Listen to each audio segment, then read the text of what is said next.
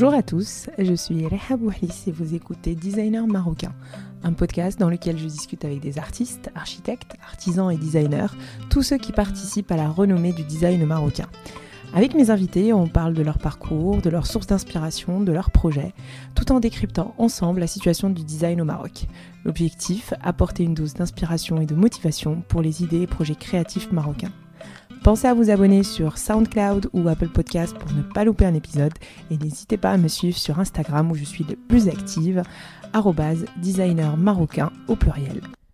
Mon invité du jour n'est autre que Mouna Fessiferi, designer d'espace et d'objets que vous connaissez certainement. Elle a été passionnée de finance avant de suivre son instinct, sa nature profonde et se réaliser complètement dans la création et l'art. Avec sa démarche intuitive, cette designer autodidacte a construit sa légitimité avec de l'expérience, en exerçant auprès de son mari architecte et en confrontant ses créations au regard des autres. Elle s'affirme avec le temps et en toute humilité, comme vous allez l'entendre dans cet épisode. Mouna nous embarque dans son univers créatif, dans son défi de réintroduire les tissus du patrimoine marocain dans nos intérieurs, tout en proposant des produits dans l'air du temps. Elle partage cette relation de confiance, elle travaille à quatre mains avec les artisans, et elle détaille à travers son fauteuil Lady Nawel son approche du design écologique. C'est designer qui vibre pour son métier transmet à travers ce podcast un message pour l'ensemble des designers, pour se réunir et s'organiser afin de lutter contre les problématiques et les défis du design au Maroc, pour que le rôle du design soit enfin reconnu par la société marocaine. Je vous laisse écouter Mouna et je vous souhaite une très bonne écoute à tous. Bonjour Mouna, je suis ravie de t'avoir sur le podcast Designer Marocain. Euh, bonjour Léhab, je suis euh, honorée par, ton invitation. Super.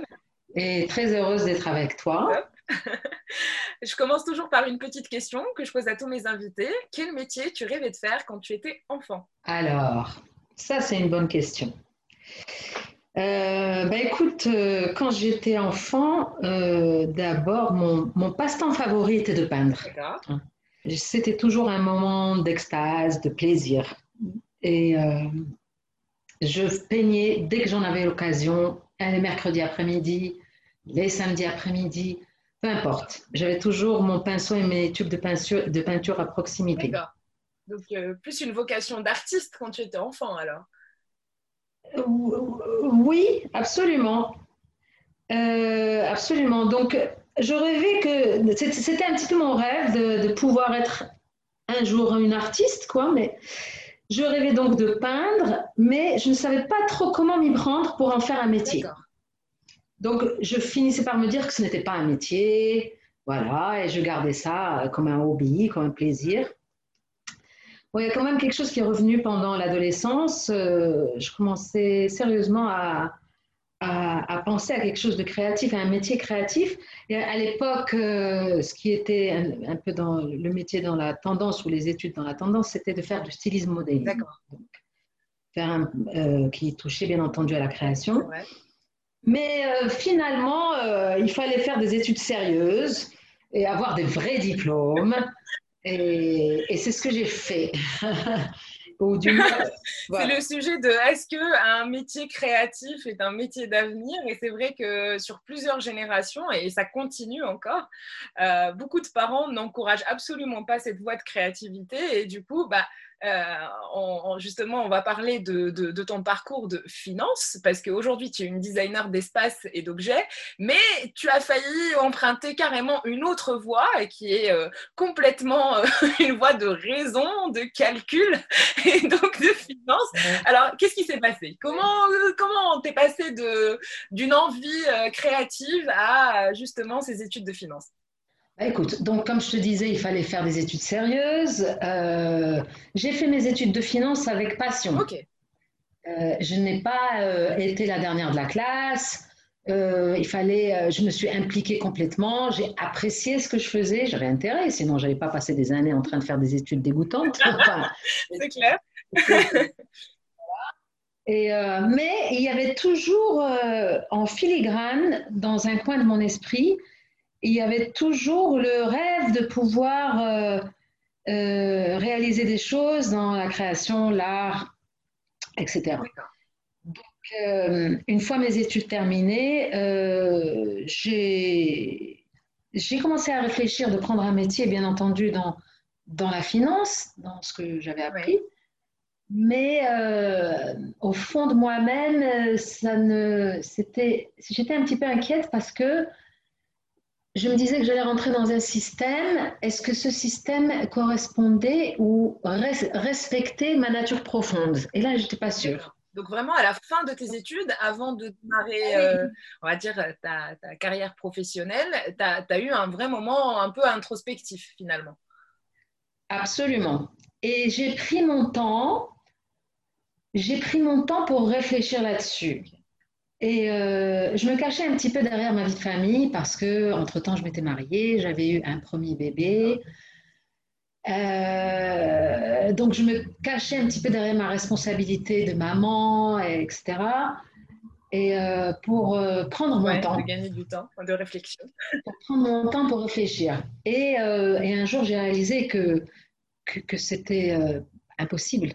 Je ne pouvais pas entrer dans ce système, que c'était trop rigide pour moi que, que je ne pouvais pas être dans vraiment m'épanouir là-dedans ou être dans le respect de ce que j'étais profondément. Donc normalement, tu as grandi à Fès, tu as fait tes études en France et tu es rentrée, du coup, euh, à ce moment-là, tu étais déjà installée à Tanger euh, dans ta vie de, couple, c'est ça? Et, euh, et, et, ton mari, il avait déjà un cabinet d'architecture, si je comprends bien. Absolument. Alors, comment, euh, alors d'après euh, tous les articles de presse sur toi, à toi de me le confirmer ou, ou le contraire, euh, comment tu as du coup intégré le cabinet d'architecture de ton mari? En fait, c'est très intuitif tout ça. C'est une démarche qui est extrêmement intuitive et bien sûr autodidacte. donc, après, quand je me suis installée à Tanger et que j'ai commencé à me passionner pour la création d'intérieur, pour le joli mobilier. Euh, voilà, j'ai commencé à faire des recherches euh, dans ce sens. Euh, j'ai commencé à m'intéresser réellement au design et à vouloir maîtriser le sujet et aller de l'avant, en fait. Je voulais que ce soit concret, concrétiser des choses. Je suis quand même curieuse, je suis très curieuse de tout. Je n'ai jamais raté l'occasion d'en savoir plus, de, de, me faire ma propre formation en regardant le travail des, bien entendu, des, on commence par ça, hein, des designers euh, connus qui ont sorti des pièces iconiques. ça, c'est déjà une, une, étape un peu plus avancée. Hein. D'abord, on, s'intéresse à la création, on s'intéresse à la création d'espace. C'est voilà, c'est progressif un petit peu dans l'esprit. Euh, on commence à faire de la création d'espace. J'ai eu des opportunités comme ça, ça et là. Ça a commencé par chez moi, puis la maison de mes parents, puis j'étais un peu dans cette euphorie créative, euh, ils m'ont fait confiance. Et au fur et à mesure, la perception des choses s'affine, on cherche à préciser, on cherche à en savoir plus. On, on, cherche à devenir plus précis, on cherche à comprendre ce que c'est que le grand design, les grands designers, comment ils ont procédé, qu'est-ce qu'ils ont cherché, sorti comme pièce qui est devenue iconique et qui, reste, des pièces iconiques à travers le temps. Ce sont des idées très fortes qui ont été inculquées dans, ce, dans, ces, créations.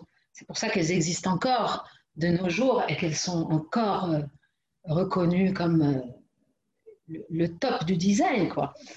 Bon, dans ce foisonnement d'idées et de, et de choses, euh, il fallait euh, commencer à, à s'intéresser un petit peu à la technicité, à devenir plus précis, plus technique, plus technicien, pour ne pas raconter euh, que des histoires, de, que des rêveries de, de designers. Hein.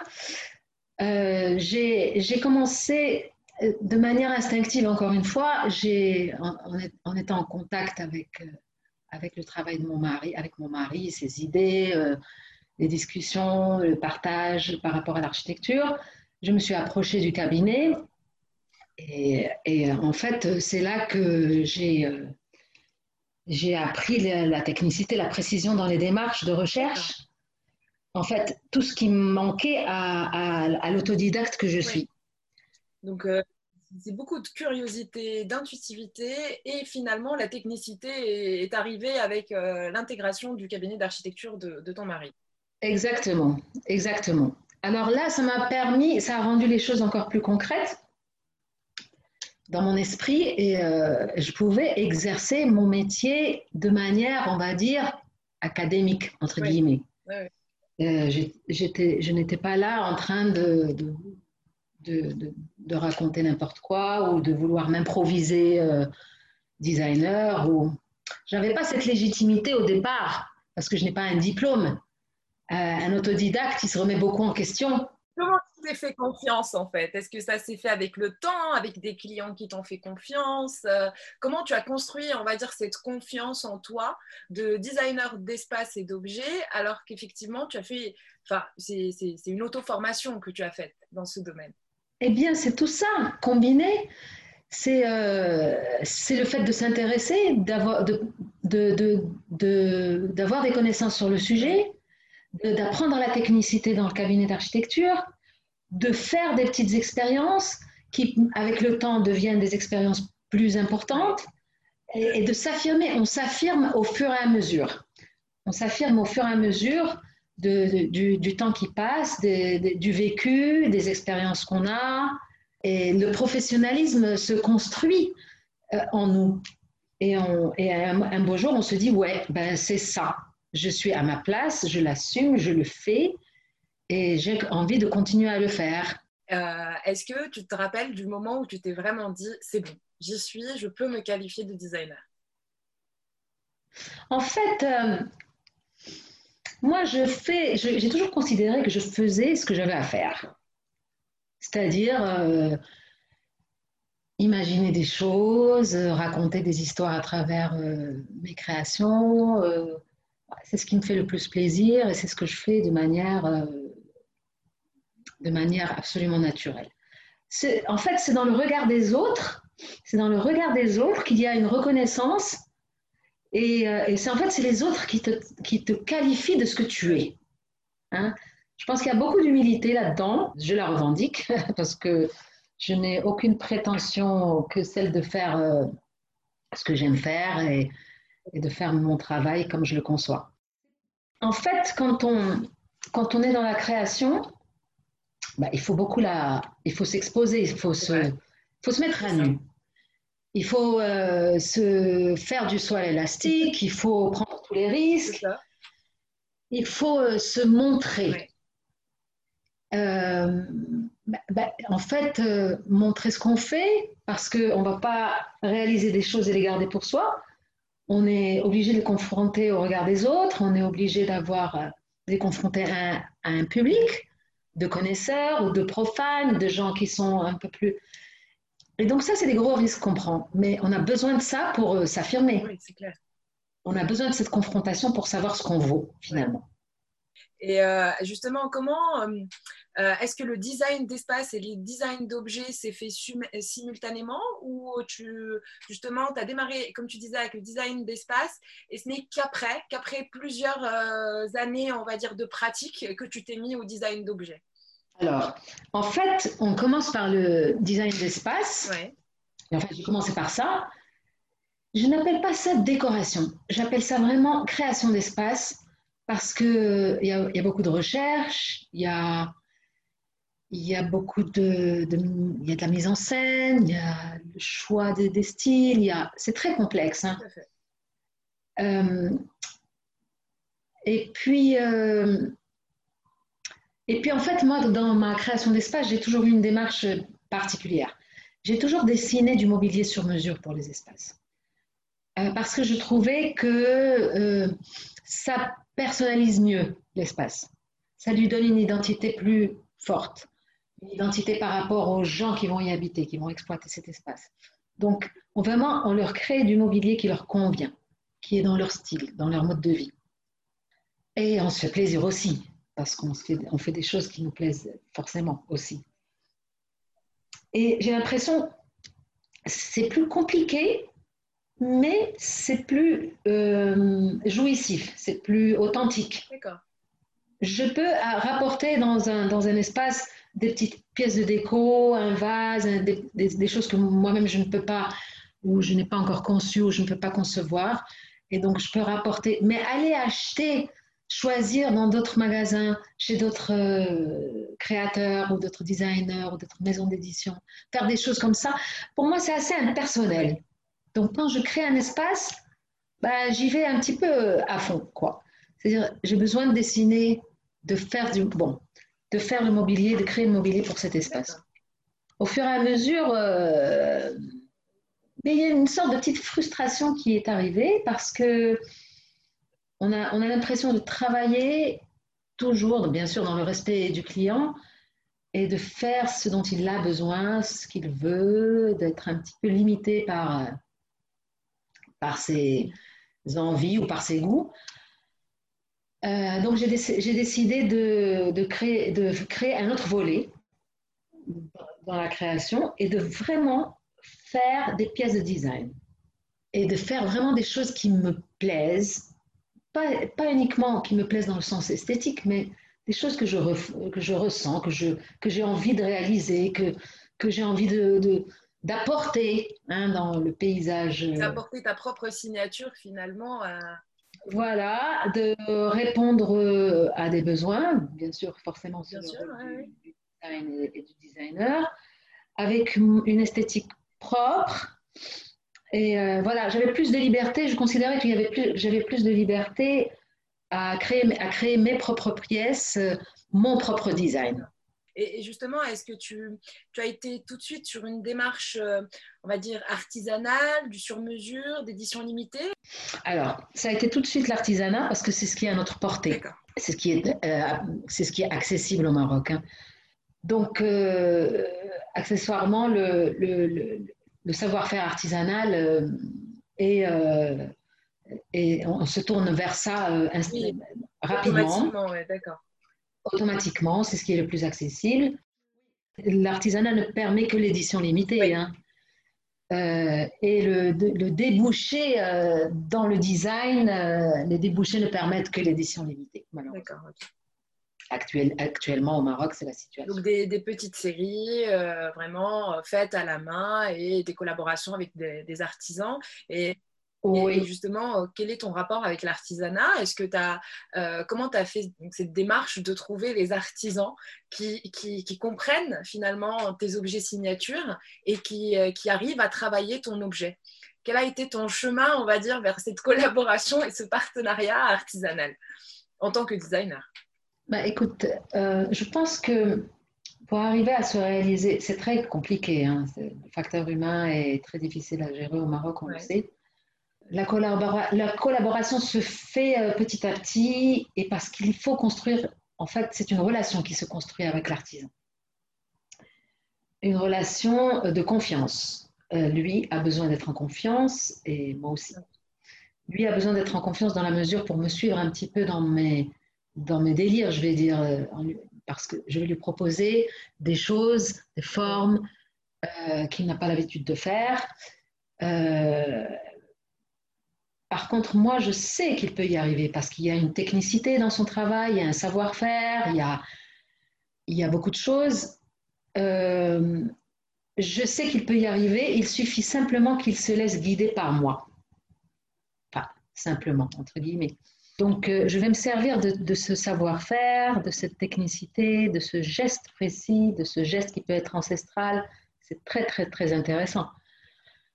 Et, euh, et, je vais l'amener petit à petit, je vais amener le dialogue, je vais amener le partage et je vais lui inculquer la confiance en moi pour qu'il aille vers ce que je lui demande de faire. D'ailleurs, est-ce que tu travailles toujours avec les mêmes artisans ou euh? Oui, bien sûr, parce qu'avec le temps, j'ai construit des, une véritable relation. Mon réseau de confiance. Euh. Mon réseau de confiance, j'ai besoin de ça. Ce n'est pas une confiance infaillible. Hein c'est pas une confiance infaillible parce qu'il peut toujours être tenté de, de, copier, de faire la même chose pour un autre client, de lui proposer voilà, des nouvelles idées. Justement, et plus à un prix, à un prix euh, plus attractif, entre guillemets, parce que c'est de l'artisanat et il ne, il ne le comment dire, il ne le place pas euh, comme un objet de design et du coup qui a sa propre valeur euh, financière. Absolument, il va, il va valoriser juste son travail à lui. C'est ça dans son prix de vente et il n'a pas conscience de, de la valeur. de, la valeur de l'idée, de ce qui a été fait en amont, pourquoi on en est là, pourquoi on fait cet objet. Et est-ce que tu as songé à, à, te mettre à l'artisanat, à créer par tes propres mains? Et d'ailleurs, est-ce qu'un un designer peut, peut être artisan? Bah, Il peut l'être s'il fait le choix de le faire. Et, si, enfin, pour moi, c'est pas un, artisan, c'est un artisan. Un designer est un conceveur d'idées, on va dire. Euh, un artisan, c'est un technicien, c'est un qui est extrêmement, sa présence et son, savoir-faire est extrêmement précieux pour le designer. Je veux dire, il y a une complémentarité entre les deux. Ce n'est pas le même métier. Je peux très bien le faire, mais je peux très bien le faire. Mais, euh, mais je n'ai pas le temps pour ça. En fait, je veux dire, moi, j'ai besoin de penser à ce que j'ai besoin de réaliser, à ce que j'ai envie de réaliser. Euh, de penser, de concevoir, de réfléchir, de, de, réaliser euh, mes, mes, créations. Si je dois apprendre un métier dans l'artisanat, ça va me limiter parce que je vais passer mon temps à apprendre à réaliser une chose que je peux déléguer et utiliser mon temps à concevoir c'est ça, c'est que c'est un temps euh, qui, est, bah, qui est fait par un autre métier, bien sûr, et que si jamais un designer commence à, éditer euh, lui-même, on va dire avec ses propres mains, euh, le, produit qu'il conçoit, automatiquement, on est sur une démarche temps, créativité qui n'est pas du tout la même que quand tu consacres 100% de ton temps au design, en fait. de toutes les façons, quand on travaille avec un artisan, on est je, ne, fais pas des jolis dessins ou une projection en 3D avec des mesures précises. Tout ça, je le fais pour moi. Hein. C'est mon travail de mon côté. Mais quand je lui donne un travail, mais je le fais pratiquement avec lui. C'est un travail à quatre mains. Je travaille avec lui. Je contrôle ce qu'il fait tous les jours, plusieurs fois par jour. Je surveille son geste. Je sais exactement ce à quoi je vais arriver et je veux le pousser dans cette direction-là.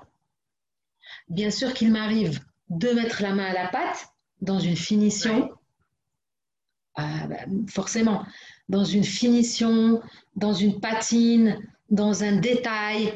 Dans... Je le fais moi-même avec lui. Et voilà. Donc, je ne me considère pas comme quelqu'un qui ne, qui ne sait pas se servir de ses mains. Puis, euh, c'est éducatif, c'est solidaire, c'est solidaire économiquement, c'est plein de choses. Beaucoup de, gens, justement, au Maroc, confondent en fait euh, la partie, le créateur et le designer. Et, du coup, j'aimerais bien que tu nous donnes euh, justement ta propre définition de, du design. Qu'est-ce qu'un designer pour toi? Bah, Écoute, c'est vrai qu'au Maroc actuellement, il y a beaucoup de créations. Euh, il y a un foisonnement créatif euh, incroyable qu'on retrouve beaucoup, par exemple, maintenant aussi à la création des concept stores. C'est le nouveau concept qu'on voit un petit peu partout, qui, se propage. Euh, et dans ces concept stores, on montre donc toute cette créativité, toutes ces idées, toutes ces choses qui, font la créativité marocaine en ce moment, on va dire. Donc, euh, je dirais que la créativité est accessible. Euh, ce qui l'est moins, hein, et ça c'est la, la démarche du designer, ce qui l'est moins, c'est cette recherche pour toucher un peu le fond de soi, en sortir le meilleur pour pouvoir toucher l'autre. Et je crois que la démarche du design, du designer, c'est plutôt ça. C'est un peu plus que la créativité, mais c'est cette recherche, c'est cette profondeur, c'est cette, euh, envie d'apporter le meilleur, de sortir le meilleur et vraiment de percuter, d'être très percutant dans son idée et euh, pour pouvoir toucher réellement les gens euh, en apportant euh, des objets avec une identité forte et euh, qu'ils soient portés par une idée forte. Et, justement, donc avec toutes ces années, aujourd'hui, comment tu définirais ton, style? Quelles sont les, valeurs et, la, on va dire toute la, philosophie que tu essayes de transmettre à travers les objets que tu crées? J'ai l'habitude de dire que je n'ai pas de style. C'est mes créations qui en ont. Parce que je n'ai pas style parce que je ne veux pas m'enfermer dans une définition trop étroite du style. Donc, euh, selon l'inspiration, hein, l'envie du moment, euh, des fois pour répondre à un besoin ou pour répondre à une tendance. Hein, euh, bah, donc, l'objet se dessine en, imposant son style. De toutes les façons, pour toucher, je veux dire, un maximum de, gens, les toucher émotionnellement parlant, hein, les approcher, euh, il y a une variété de, goûts hein, dans la nature. Euh, voilà, pour euh, m'approcher au maximum des autres, j'ai besoin de me donner cette liberté on va parler euh, justement d'un objet en particulier et j'aimerais bien que tu nous racontes un peu euh, son histoire. Dans, le cadre de la COP22, donc euh, sur le stand d'Olmarcom qui exposait l'éco-design marocain, tu as présenté le Lady Nawel. Est-ce que tu peux nous parler justement de, cet objet? Oui, c'était très intéressant d'abord de participer à cette exposition-là. d'approcher le design de manière écologique. Et je pense que la tendance actuelle du design, il nous impose un petit peu le, le didacte du respect écologique par rapport au contexte actuel aussi, euh, avec euh, la pandémie et tout ça. Il y a un tas de valeurs qui sont, qui sont remises en question et on commence à redéfinir les choses autrement. Donc, euh, comment j'ai...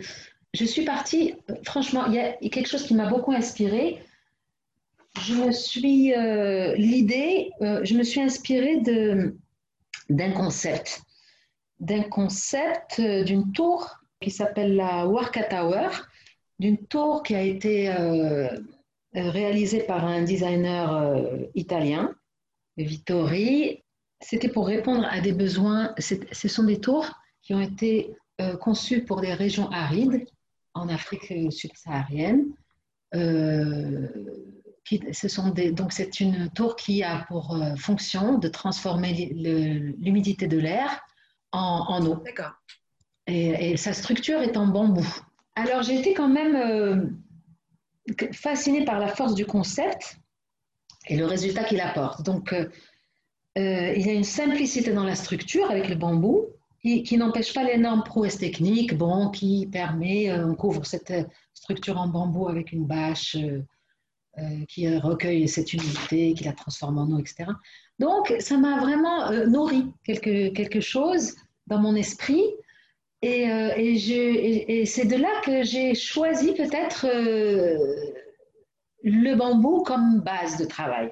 Je voulais quelque chose qui symbolise la nature, le respect écologique dans la mesure où où le bambou euh, est une matière qui est vraiment à la portée, qui, pousse facilement dans des régions du monde. C'est-à-dire qu'on n'a pas besoin de, le développer de manière avec une agriculture intensive qui utilise des moyens techniques ou, ou des, choses qui, agressent la nature. Donc, il pousse tout seul, on, vient et on le cueille. Très simple. C'est vraiment une vraie richesse. En plus, euh, il est extrêmement solide, il est esthétique. Euh, donc, ça répondait à un tas de critères. Pourquoi le choix de cette forme? Pourquoi euh, vouloir faire un fauteuil? Fauteuil Emmanuel, une pièce de design iconique des années 60-70 qui était, qui, qui, était sortie du paysage. Euh, c'est une pièce de mobilier qu'on ne voit plus, qui a fait son époque comme c'est, je voulais quand même revenir sur ça, c'est important pour moi. Comme euh, d'autres designers internationaux ont pris la liberté de reconcevoir cette chaise Emmanuel à leur façon, dans leur style, euh, je me suis dit euh, pourquoi pas moi? Et moi aussi, j'ai le droit de refaire la chaise Emmanuel à ma façon, avec mon style. Pourquoi eux et pas moi? Donc, les, grandes, les grandes lignes directives de, de cette pièce, ce sont euh, les dimensions. Donc, c'est une pièce avec une serre qui s'impose, qui a une certaine envergure, une certaine, volumétrie. Donc, j'ai respecté ça. Pourquoi ma chaise s'appelle Lady Nawel? Parce qu'en fait, c'est un clin d'œil à la chaise, à Emmanuel. Emmanuel Nawel, je marocanise le concept. Voilà. Ensuite, euh, avant de penser d'ailleurs à cette forme euh, qui fait un petit peu référence au fauteuil, au fauteuil euh, Emmanuel, j'avais euh, déjà eu l'idée et l'envie de faire quelque chose avec plein de fils, avec beaucoup d'ornementation, de quelque chose où on a l'impression de, de, Au départ, d'ailleurs, c'était une espèce de fauteuil crapaud, club, voilà, on s'enfonce dans un tas de. C'était l'idée de départ comme un tapis haute laine s'enfoncer dedans. Et puis, euh, au fur et à mesure, euh, hein, au fur et à mesure, et c'est ça le principe de la conception, on part d'une idée et on arrive à autre chose parce que euh, au fur et à mesure de la réflexion et au fur et à mesure que les choses avancent, on modifie, on rajoute, on précise, et jusqu'au moment où bah, il n'y a plus rien à changer, il n'y a plus rien à faire évoluer, il n'y a plus rien à améliorer. Et donc, à ce moment-là, on considère que le travail est fini et qu'on peut y aller. Voilà, donc euh, j'ai fait ma structure en bambou et j'ai voulu euh, apporter une touche marocaine et j'ai voulu euh, l'orner avec de la laine fabriquée chez nous dans le, Moyen Atlas, dans des villages. Je suis partie au départ, c'était l'idée. J'ai fabriqué cette laine de manière complètement écologique. je suis allée chercher un savoir-faire qui étaient complètement euh, mis à l'écart. Euh, des gens qui n'utilisaient plus ces méthodes, qui ne travaillaient plus comme ça, qui ne travaillaient plus même plus leur laine, qui c'était fini. Et je leur ai fait ressortir un petit peu leur chaudron, leur euh, teinte d'origine naturelle, pour me filer et me teinter cette laine de la manière la plus écologique possible.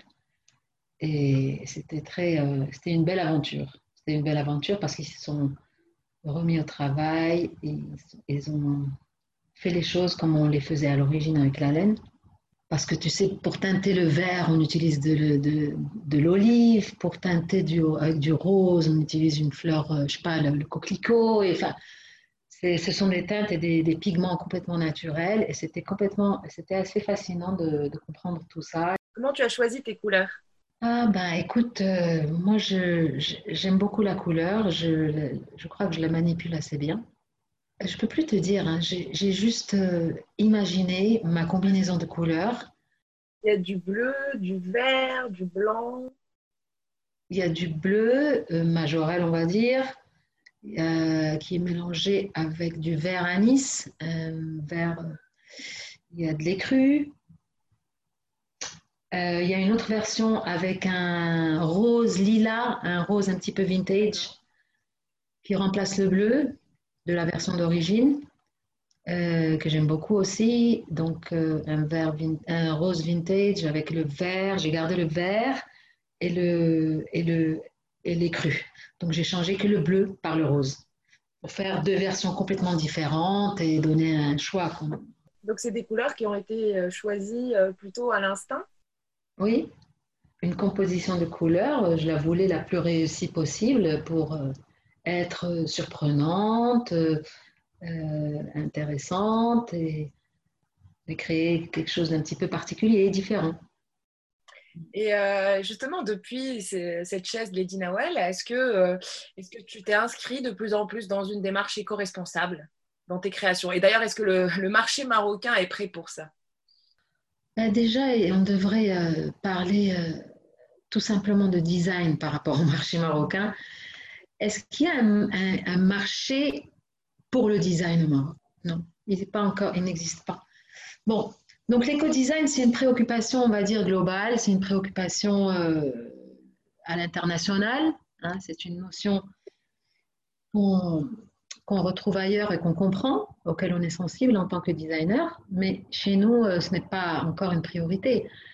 Bon, j'ai essayé de développer une petite une gamme à partir de ce style de Lady Nawel. Euh, j'ai fait autre chose. Bon, j'ai créé d'autres, j'ai sorti d'autres pièces, euh, des petites pièces qui sont en train de faire leur chemin. Euh, des, choses plus accessibles, des objets plus petits comme des coussins ou des miroirs. Euh, les miroirs au symbole amazir, je crois qu'il y a aussi de la laine dessus, c'est ça? Oui, oui, parce que la structure est en bambou, c'est un peu la même démarche de euh, fabrication. J'ai réutilisé la laine parce que bon, parce que je trouve ça que j'avais envie de retravailler avec. Euh, c'est un mobilier qui peut aller en in ou en outdoor. donc, euh, donc c'est pour ça que j'ai voulu créer une petite gamme comme ça pour diversifier. Parlant de, tous les objets que tu as créés, donc, euh, pour en citer quelques-uns, il y a la Below Table, les coussins Ice Cream, le Lady dont on vient de parler. Il y a eu des chaises hautes et des petites assises en brocart euh, de fesses et velours, le fauteuil ellipse, l'étagère vibration et les fameux miroirs dont on vient de parler aussi au symbole Amazir. S'il fallait retenir qu'un objet parmi tous ces, toute cette création, euh, ce serait lequel? Est-ce que tu es, euh, tu es quand même plus sensible à un de tes objets? Ben, c'est, euh, je suis sensible à tous mes objets. Est-ce qu'il y a un favori? Non, il n'y a pas de favori parce que chacun a son histoire, chacun raconte quelque chose, chacun. Je les aime tous forcément. Euh, je, je, mais je peux dire, je peux dire que je, je, je vais quand même citer le, le tabouret Color, ce que j'appelle Color, c'est celui avec le petit macaron dessus en, en brocart de Fès, parce que c'est de là que l'aventure a démarré. C'est le, premier objet signature. Voilà, voilà. J'avais décidé de remettre au goût du jour à l'époque. Euh, on n'en entendait plus parler de ces tissus, euh, ces, brocarts de Fès qui sont travaillés dans des vieux métiers à tisser actuellement et qui étaient complètement tombés en, désuétude. En désuétude. On les utilisait plus dans la déco, c'était fini. Ça existait chez nos grands-parents et, et on n'utilisait plus ces tissus-là. Alors que ça fait partie de notre patrimoine, ça fait partie de notre style. Euh, et j'avais envie, ça me, tenait à cœur, j'avais envie de ramener, ça n'existait pas, parce que franchement, il y a dix ans, on ne regardait pas du tout ces tissus. Hein. Donc j'avais envie de ramener ces tissus dans le paysage visuel euh, marocain, dans les intérieurs marocains, tout en respectant les styles, le nouveau style dans lequel le style contemporain euh, est actuel, euh, tout en respectant cela, j'avais envie de réintroduire en petites touches ces choses de notre terroir, de notre patrimoine, de réintroduire chez nous au Maroc et qu'on arrête d'être uniquement tourné sur le design qui vient d'extérieur, le design euh, européen, et on oublie complètement notre identité dans nos intérieurs. Donc j'ai rapporté ce tissu en, petites touches sur une toute petite pièce de déco qui est un tabouret que j'ai conçu avec des lignes très épurées, très, très modernes pour que ça soit pour que ça attire, on va dire les jeunes, on va dire les nouveaux intérieurs, on va dire la, la contemporalité doit exister dans cet objet pour qu'il soit accepté. Et on met cette petite touche qui nous tient à cœur dessus de ce, de ce, de ce brocart euh, euh, centenaire. Et c'est très bien passé. C'est très bien passé, ça a été très bien reçu. Et puis par la suite, euh, par la suite, c'est devenu naturel. Et ça a été ça mon cheval de bataille. Et je suis arrivée parce que ça a sensibilisé d'autres créateurs qui ont réutilisé ces tissus pour faire un tas de choses. Et maintenant, ce n'est plus une denrée ou un, ou un truc un petit peu euh, étrange ou rare. Étrange, voilà. Et, euh, quel est le, on va dire, le profil type du client euh, qui achète les objets euh, Mounaf Est-ce que tu as une, plutôt une clientèle nationale, une clientèle internationale, les deux? Avoir une clientèle, c'est trop dire hein, pour le designer au Maroc. Bien sûr, il y a un groupe de personnes, il y a des gens qui sont sensibles les gens apprécient la nouveauté. Certains sont surpris, d'autres euh, apprécient réellement, d'autres une, dans une petite mesure, d'autres consomment vraiment. Euh, oui, les gens, ils ont, ils ont cette, on, on, ne va pas acheter une pièce de design parce qu'on a besoin de, de, ça chez soi, mais on craque sur un objet. Donc ça reste quand même une approche une approche un peu luxueuse ou un peu superflue. Je vais acheter une pièce de design parce que j'ai craqué dessus, mais je ne vais pas l'acheter parce que parce que c'est une pièce de mobilier que je peux intégrer chez moi naturellement. C'est ça qui rend le, marché difficile. C'est perçu plutôt comme un objet d'art finalement. Oui, pour un objet d'art, pour euh, Voilà, on ne voit pas la fonctionnalité tout de suite. On voit juste le côté euh, émotionnel, ce qui, va nous procurer et qui va nous permettre de craquer ou pas. Ce qui, limite beaucoup euh, les opportunités et, le, et, le, et les, débouchés, on va dire, du design au Maroc. On va revenir sur, euh, tes étapes de, création. Tu t'es auto-formé. Est-ce que tu as une, démarche classique ou tu as une démarche particulière quand tu crées tes objets? J'ai une démarche qui doit être celle de, à peu près de tout le monde. Hein. Mais ce que j'ai envie quand même de préciser, c'est que l'idée de l'objet qu'on va, sur lequel on va travailler, elle va exister dans l'esprit auparavant. On va cogiter dessus, on va l'imaginer, on va en rêver, on va, on va l'avoir dans l'esprit de manière... Euh, euh l'objet va exister d'abord dans notre esprit. Et c'est quand il existe réellement et que cette idée nous touche vraiment et qu'on sait, on sait déjà comment elle va être.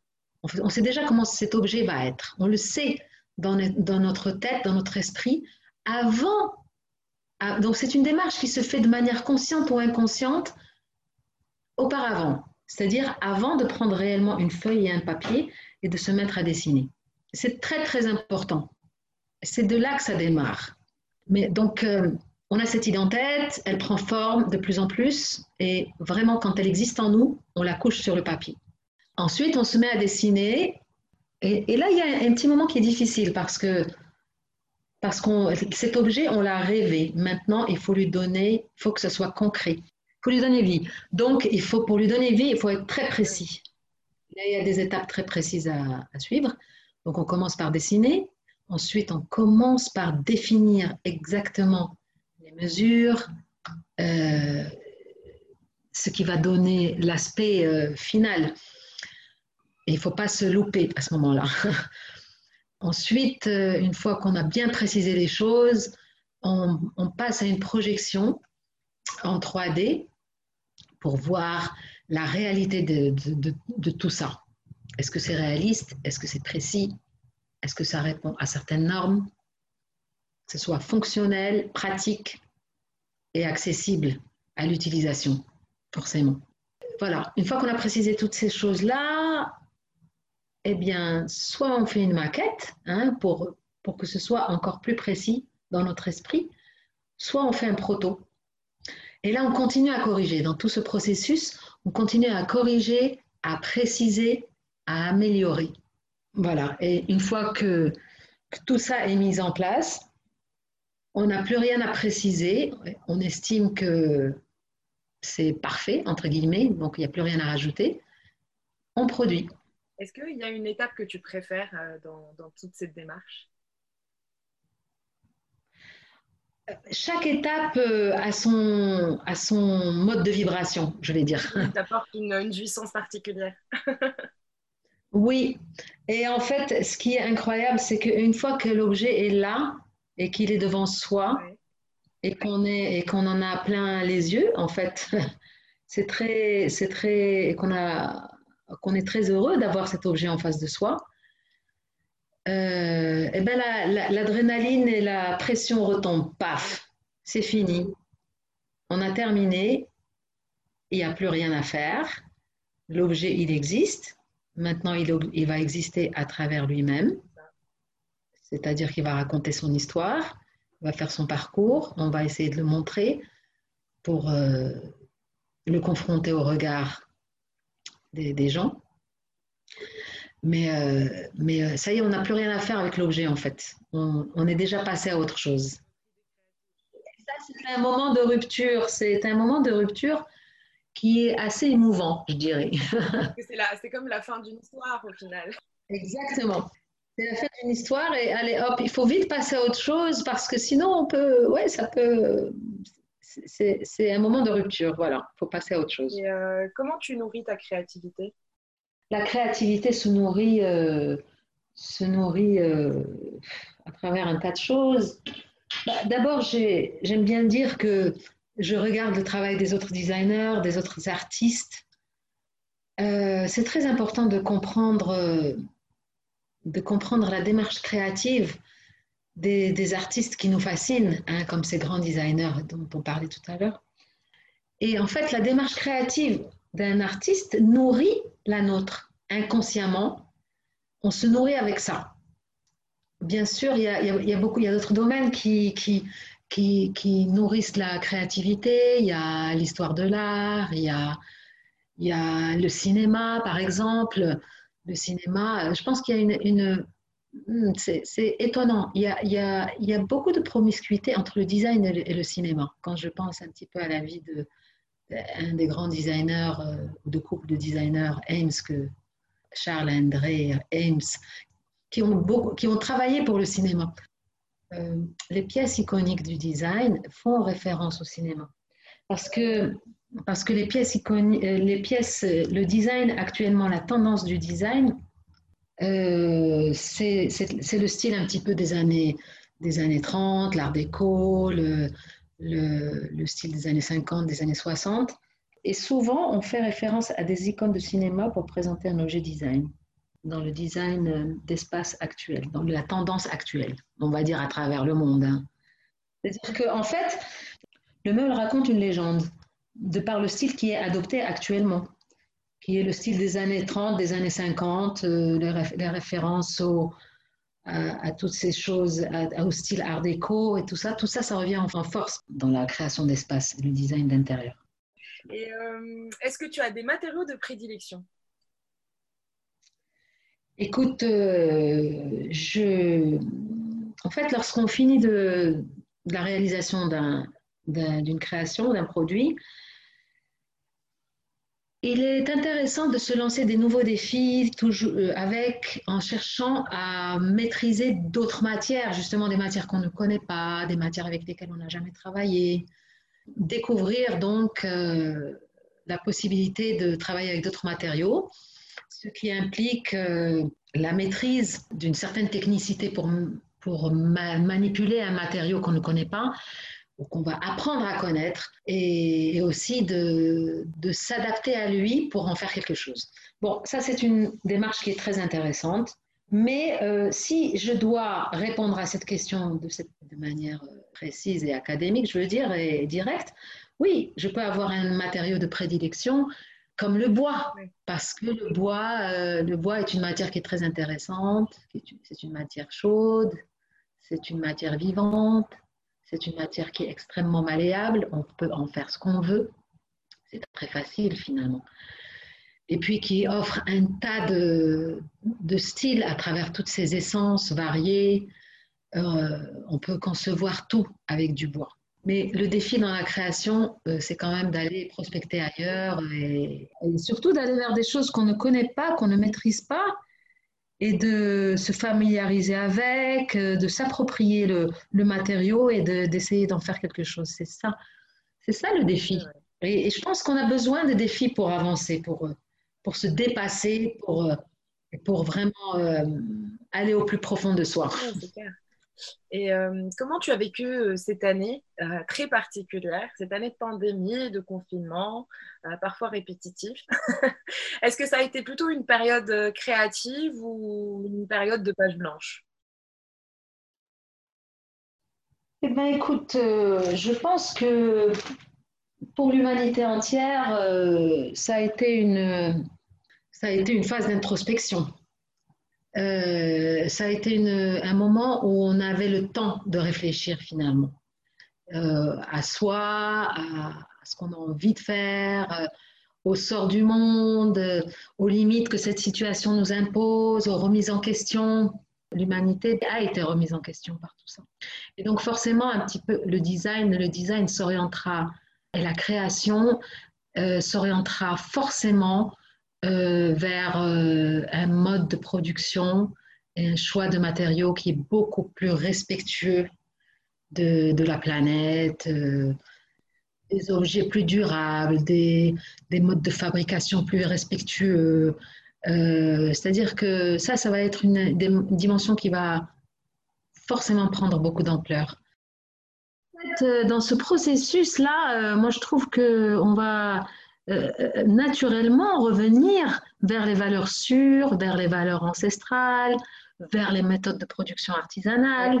Hein on, va, on va revenir euh, spontanément, instinctivement et naturellement. Parce que ça va, c'est le besoin du moment. On, on, va arrêter de fabriquer à tout va, de faire, de faire fonctionner l'industrie, de polluer les airs, de polluer la planète. Je pense que tout ça va, va se réorganiser autrement. Et dans, et dans ce sens-là, on, s'oriente de plus en plus vers un style qui est plus nature, qui est plus nature, plus euh, bohème, euh, plus euh, voilà, le bling, l'artificiel. Son image va se ternir naturellement. Et on va être plus orienté vers, vers les matériaux qui sont naturels et, et leur, un mode de production plus respectueux et, et, et on va aller vers plus d'authenticité. Oui, tout à fait. Là, on va passer à notre troisième volet. Euh, tu, fais partie des, designers les plus renommés du Maroc. Pour toi, comment tu as percé dans le milieu du design? Est-ce que ça a été plutôt par euh, justement le, bon réseau, bon moment, une exposition en particulier qui t'a fait connaître, euh, un article de presse qui t'a fait connaître D'abord, j'ai commencé par faire mon travail et, et réaliser ma passion. Et puis à un moment, on se dit, euh, bon, on travaille dans le, la création d'espace, mais on a envie que les choses prennent un petit peu plus de proportions, on a envie de les montrer, on a envie de plus de reconnaissance, on a envie de confronter, mais une reconnaissance euh, euh, nombriliste, non, c'est pas ça. On a juste envie de faire ses preuves et de se mettre et de se montrer devant une population plus large. Le design, pour, pour qu'il existe, il faut qu'il soit confronté au regard des autres. J'ai commencé, oui, j'ai eu une opportunité euh, très, très, très intéressante. Je pense que ça a commencé un petit peu à ce moment-là, euh, par un mécène. Il y a un seul mécène au Maroc, on va citer son nom, c'est le groupe Olmarcon, qui invite des designers à exposer leur travail et, euh, qui communique très bien là-dessus, sur ces, ces manifestations qu'il organise, ces expositions il euh, communique très bien là-dessus. Eh ben, je crois que ça a été un point de départ euh, parce que la presse s'est un petit peu penchée sur, euh, sur le sujet, à l'appréciation de, de, tout un chacun, d'un journaliste qui a apprécié un travail, il en a parlé. Et, et puis voilà, c'est pour ça qu'il y a eu des articles de presse, c'est pour ça qu'il y a eu d'autres expositions, c'est comme ça qu'il y a eu bah, une, espèce de publicité qui, qui a fait connaître euh, les produits, qui a fait connaître le travail. Et voilà. Et, comme je te disais, le, design a besoin qu'on en parle pour qu'il puisse exister. Effectivement, la nouvelle génération utilise beaucoup les réseaux sociaux pour, euh, pour, pour se faire connaître. Euh, mais c'est vrai que, notamment ta génération de designers, ça a été euh, beaucoup par, par, par une présence physique, hein, des expositions, des opportunités qui ont, qui ont déclenché justement la publicité et une, certaine renommée déjà dans le, au niveau du marché local, on va dire. Mais parce qu'il y a quelque chose de concret quand même dans, dans tout ce qui est physique. Oui, c'est clair. Sur les réseaux sociaux, on peut raconter ce qu'on veut. On peut, on peut dire des choses vraies, des choses moins vraies, on peut s'inventer une vie, on, peut, on le sait. Bon, les réseaux sociaux, c'est très important, mais, bien entendu, mais je pense qu'il n'y a pas que ça. Il faut faire ses preuves sur le terrain. Il faut, euh, il faut, pour vraiment créer une confiance par rapport à son travail, il faut la faire de manière physique d'abord hein, et montrer des choses concrètement. Voilà, qu'est-ce que je vaux concrètement. Maintenant, après, les réseaux sociaux m'accompagnent, bien entendu. Ce n'est pas une chose que je, manipule aisément. Mais bon. Aujourd'hui, c'est vrai qu'on ne peut pas faire abstraction euh, de tous ces réseaux. Par contre, il est nécessaire et surtout, euh, il est indispensable, effectivement, comme tu le dis, pour que cette, jeunesse, ces talents de designers, euh, au-delà de leur page Instagram ou Facebook, d'aller chercher effectivement une présence physique pour se confronter aux autres. Mais oui, euh, c'est important d'exister en dehors du, des réseaux sociaux, de, faire ses preuves et de montrer son travail et de montrer son savoir-faire et, et, voilà, pour avoir euh, la reconnaissance qu'on mérite. Et euh, justement, alors comment se porte pour toi le secteur du design au Maroc? Quelles sont les principales problématiques du métier de designer, du designer marocain aujourd'hui? Écoute, euh, le, design euh, est une notion encore très fictive euh, dans l'esprit des gens. Au Maroc, c'est un domaine de création, de créativité et d'expression qui est absolument embryonnaire. on ne connaît pas encore assez l'importance du design, ce qu'il peut apporter à une société en termes économiques, en termes d'avantages sociaux, en politique, même en termes de communication. Le design est, un domaine qui n'est pas encore exploité du tout au Maroc, qui n'est pas reconnu, une profession qui n'est pas organisée, malheureusement, euh, qui n'a pas de cadre juridique, qui n'a pas d'organisation, qui n'existe pas réellement dans les, dans les textes et dans les choses qui devraient la régir. Donc, euh, c'est une profession qui gagnerait à s'organiser davantage à travers des, associations, à travers des groupes de discussion qui pourraient apporter à, cette profession à, se structurer et à exister concrètement dans un schéma économique. Chacun d'entre vous euh, travaille de son côté. Mais il n'y a pas aujourd'hui, comme pour les architectes, un ordre de designers euh, marocains. Exactement. Donc, tant qu'on n'a pas ça, tant qu'on n'a pas des textes qui régissent la profession, on ne lui donne pas la légitimité d'exister, on ne lui donne pas la légitimité d'exister, de, de, faire son travail, quoi, qui est, qui est un travail très important. Euh, le design, c'est ce qui fait évoluer une société. Le design, c'est ce qui crée l'avenir. C'est ce qui, ce qui fait aller de l'avant une société, en faisant évoluer ses idées, en faisant évoluer son mode de vie, en faisant euh, évoluer son style. C'est comme ça qu'une société évolue. C'est à travers euh, une réflexion, à travers une création, à travers euh, une création de nouvelles technicités, des créations de nouvelles formes. C'est ça qui, qui, fait évoluer une société. Et on n'en est pas là. On n'en est pas là du tout au Maroc. le design au Maroc n'a même pas une clientèle définie. Les gens qui ont la possibilité, qui ont un pouvoir d'achat, qui ont du style, on va dire, qui sont sensibles, qui ont une fibre artistique, qui ont une fibre qui pourrait être des clients potentiels pour le design au Maroc, la majorité du temps, ce sont des, c'est une clientèle qui, qui, se tourne vers euh, la création à l'international. Et combien, combien même elle pourrait trouver l'équivalent au Maroc pour répondre à un besoin, pour décorer un espace, pour voilà.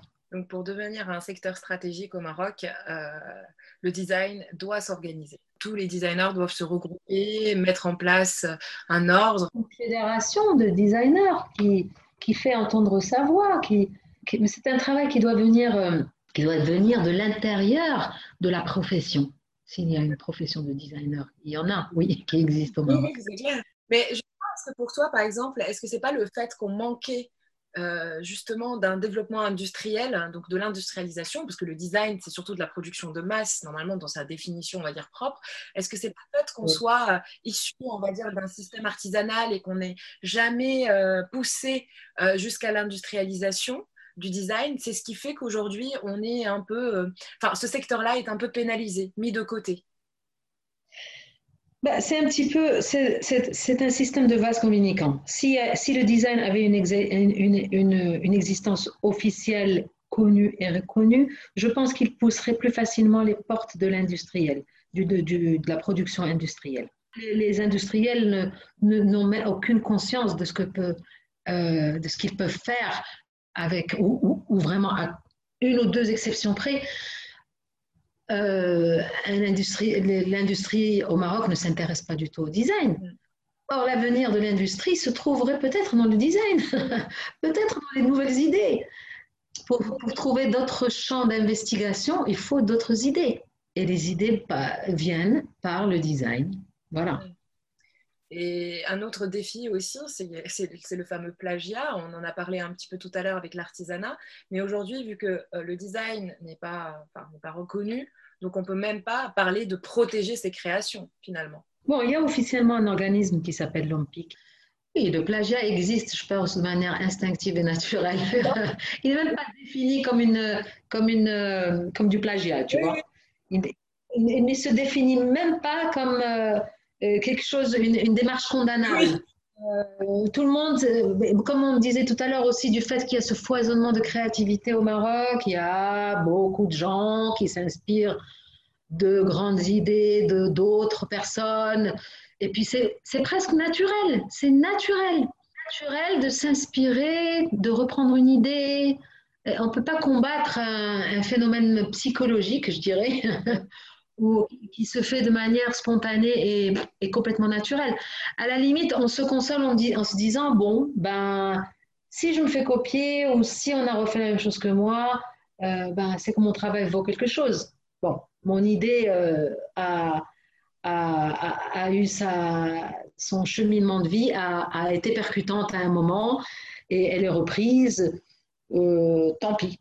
Tant pis, c'est comme ça. C'est le sort un petit peu de la création.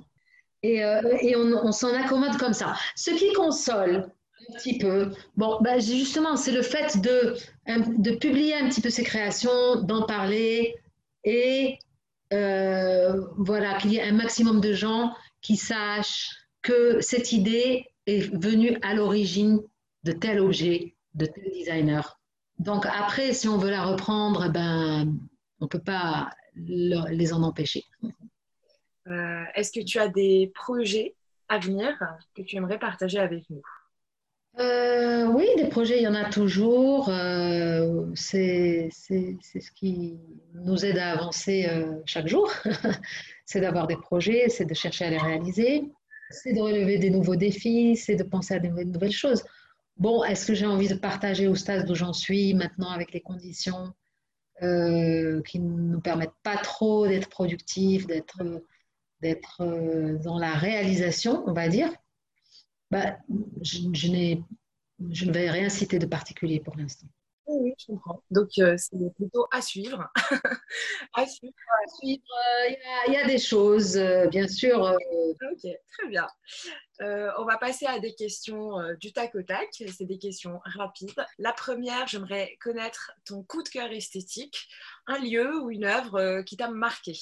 Oui, il y a un lieu qui m'a extrêmement euh, passionné quand je l'ai visité, qui m'a extrêmement ému même, qui m'a surpris au plus haut point, où j'ai découvert le génie humain de concevoir et, de concevoir dans une précision extrême une œuvre grandiose et fascinante.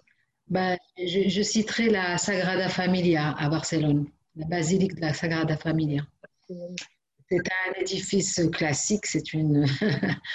Mais j'aime bien euh, quand même dans les grands coups de cœur et dans les, dans les grandes références, j'aime bien euh, aller vers euh, les valeurs sûres, les, les, les, choses à partir qui, ont fait la, qui ont été à la source des, des choses. je citerai aussi, par exemple, je, j'aurais envie de citer une œuvre de Léonard de Vinci, La Seine, hein, ce grand tableau que tout le monde connaît, je crois, et qui, euh, et qui est absolument fascinant de par ses proportions et, et, la précision et les détails qui sont évoqués. C'est un tableau qui fait à peu près 4 mètres sur 8 et euh, pendant lequel on peut rester, euh, en tous les cas pour moi, ça m'a pris peut-être une heure. C'était scotché le jour où j'ai eu la chance et l'opportunité de regarder ce tableau je suis restée une heure jusqu'à ce que quelqu'un vienne me dire bon, bah, ça suffit, euh, on passe à autre chose, on y va. Euh, pour toute euh, la magie qui opère quand tu, quand, tu regardes ce tableau, il y a une magie, il y a une légende, il y a des mystères qui sont évoqués, il y a des détails esthétiques et, et artistiques qui sont impressionnants. Voilà tu as une adresse à Tanger où tu aimes euh, flâner, passer du temps, qui, euh, ou justement où tu te sens bien? Bah écoute, euh, Tanger est une ville pleine de charme.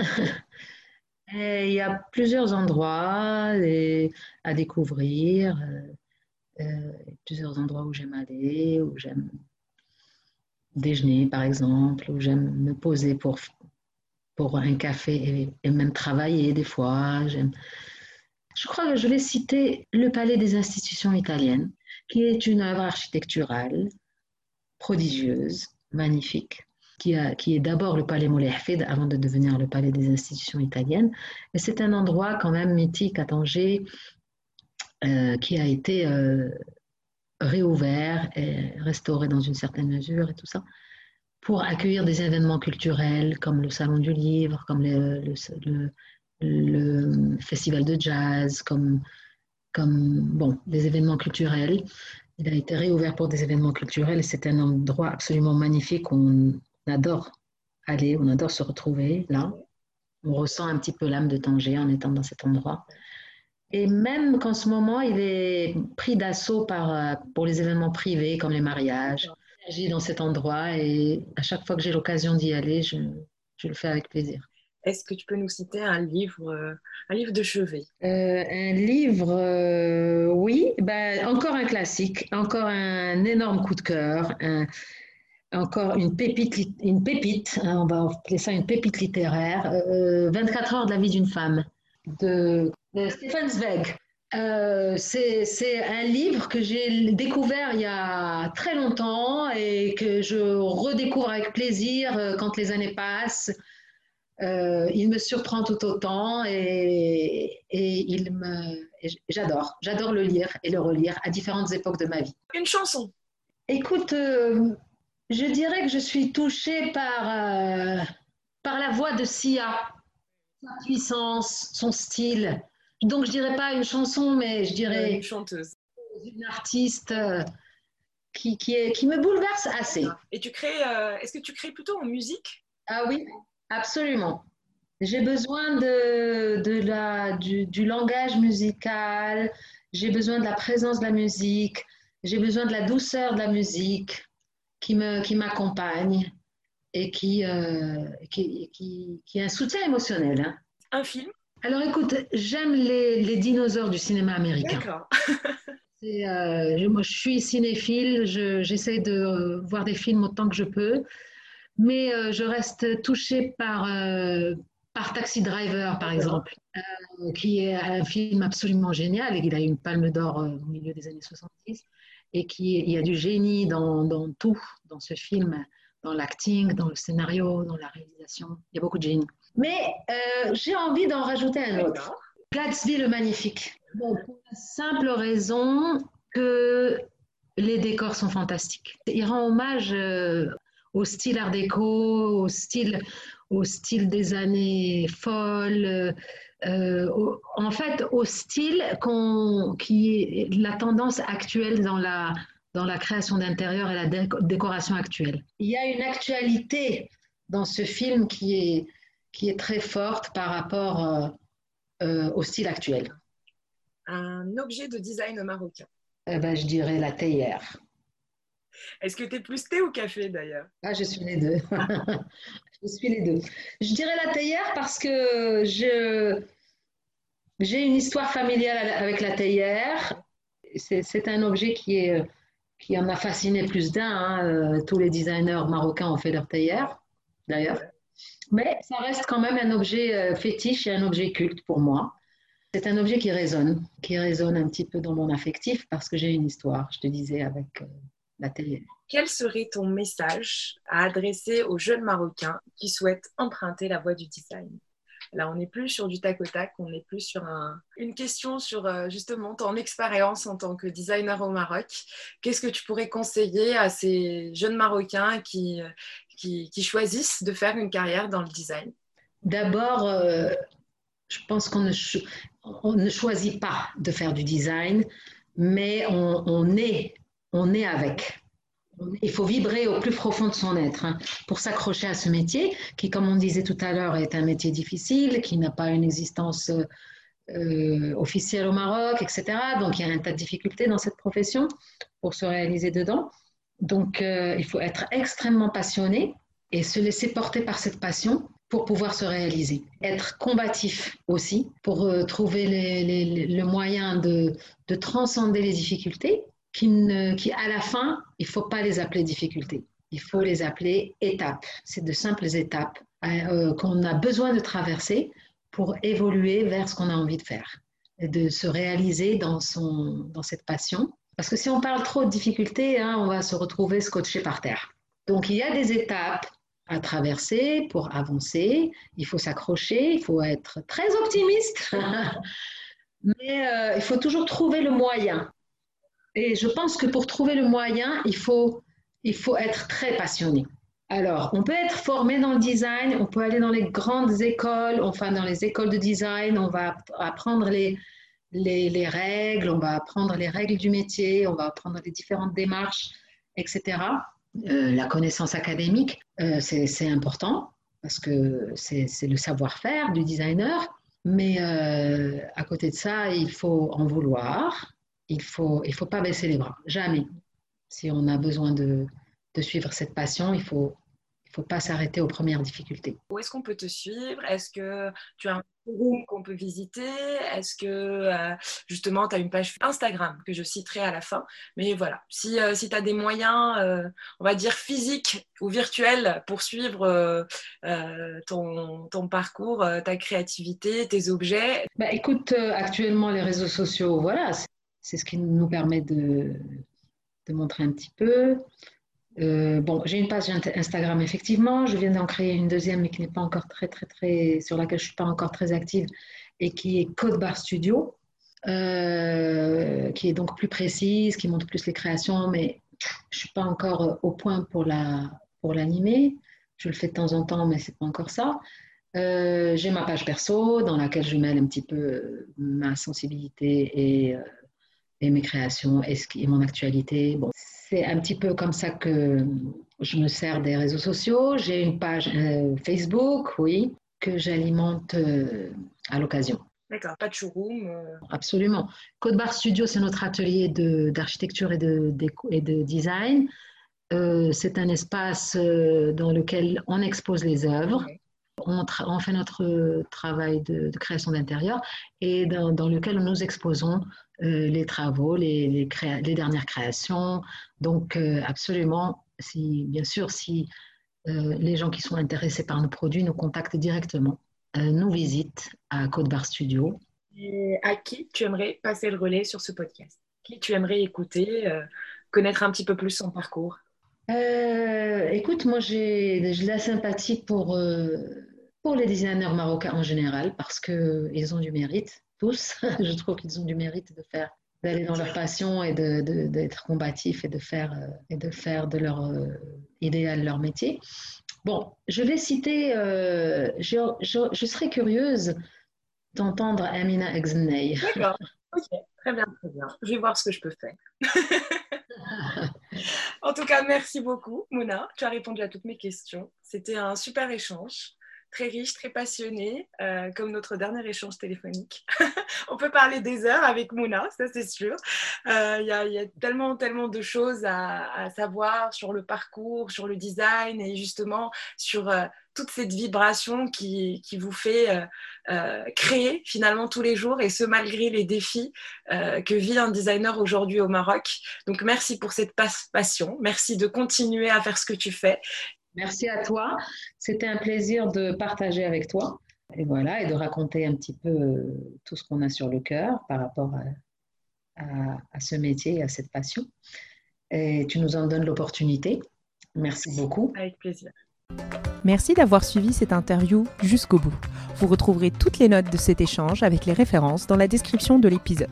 Si le podcast vous plaît, n'hésitez pas à le noter sur votre plateforme d'écoute. C'est ce qui m'aide à bien le référencer et à le faire connaître. Parlez-en à votre réseau. Si vous avez des personnes à me recommander, je suis à l'écoute et ça me fera énormément plaisir. Vous pouvez également échanger avec moi sur le compte Instagram designer marocain au pluriel. D'ici là, rendez-vous au prochain épisode.